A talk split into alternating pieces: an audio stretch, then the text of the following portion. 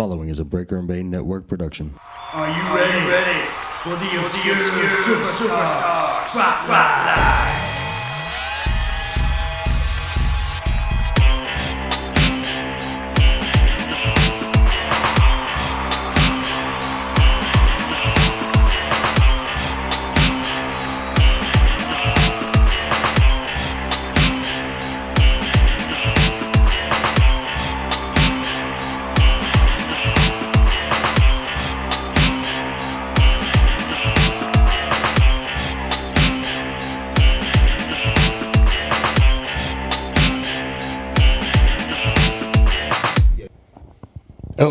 Hey, hey, hey, hey.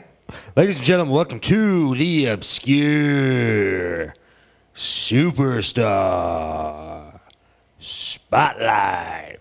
I am the host this week, Big underscore Bane on Twitter, and today we are talking about a man who might be prehistoric, I, or he might be a demolition man. I don't know. I never really fully understood his gimmick. But we're talking about a man named Tyler Reks. Yeah. This is like probably the newest obscure superstar spotlight. I mean, newest episode, uh, obviously, but like the youngest obscure superstar that we've had on this show. Tyler Reks did not last very long. As a matter of fact, if you don't remember Tyler Reks, I'm not going to hold it against you because he was not there very long. Just about, you know what? He had a decent stint if you think about it. He got to the WWE in 2008, stayed there till 2000, you know, 13, 2014. So I mean, I guess he had about a good six year run, but he really wasn't there very much. Uh, he teamed with Kurt Hawkins for a little while. You know how well Kurt Hawkins does on the main roster, just does a great job. As much as I love him, he does not get used for shit, except for uh, facing the facts. But you know, Tyler Reks, he did what he did. He he was uh, he was the white guy who had dreadlocks. You know, and and that that's always a good thing to have, I guess. Um, and not to knock on Tyler Reks. I liked Tyler Reks when he showed up on SmackDown. I, I never watched ECW because who gave a flying fuck about WWE's version of ECW? But when he showed up on SmackDown, I was like, oh, this guy, he's got a good look to him. You know, minus the white guy dreadlocks, he's got a good look to him. You know, he's he's he's built. You know, looks looks good. He's not a bad mover in the ring. I mean, he, he's okay. He's okay. But he joined SmackDown in 2010, debuted as a heel on October 15th, sporting a beard, some chest hair, new attire. That's my kind of man. That's a man's man. I dig it. Never references time on ECW. He had a promo, he challenged, and then defeated Kaval. Do you guys remember Kaval? Holy shit, that's another obscure superstar right there. I love Kaval, but my God, he did horrible in WWE, which sucks because he's amazing. Then he had ladder spots in the SmackDown Bragging Rights team.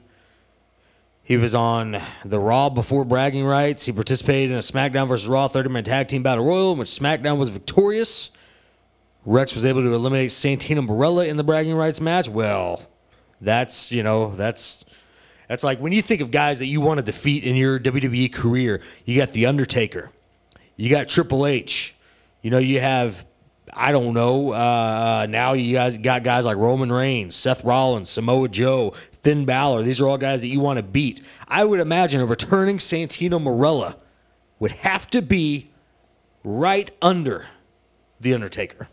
Like right in right in there between The Undertaker and Triple H. You'd have to squeeze in Santino Marella because I know everybody has is itching to get that W over Santino Marella.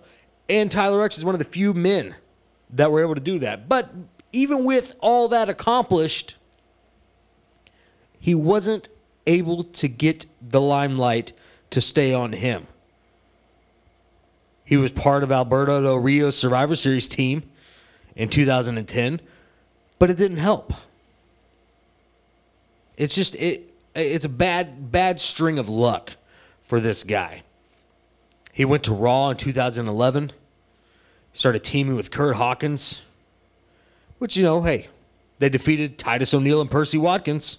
Watson, I'm sorry, Percy Watson on the, the whole NXT thing when it was still a, a, a TV show, which is weird. I don't know.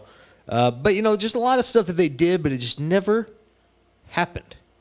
He did, however, participate in a World Heavyweight Championship number one contender 41 man battle royal, and he was eliminated. I was thinking, you know, that, that might have been his chance. That could have been his chance, but it was not. He never got his chance. As a matter of fact, he never even got a, you know, um, Inter- Intercontinental Championship chance. He never got a United States Championship chance. I don't even remember them getting a Tag Team Championship chance as Tyler Reks and Kurt Hawkins. But hey, you know what? It is what it is.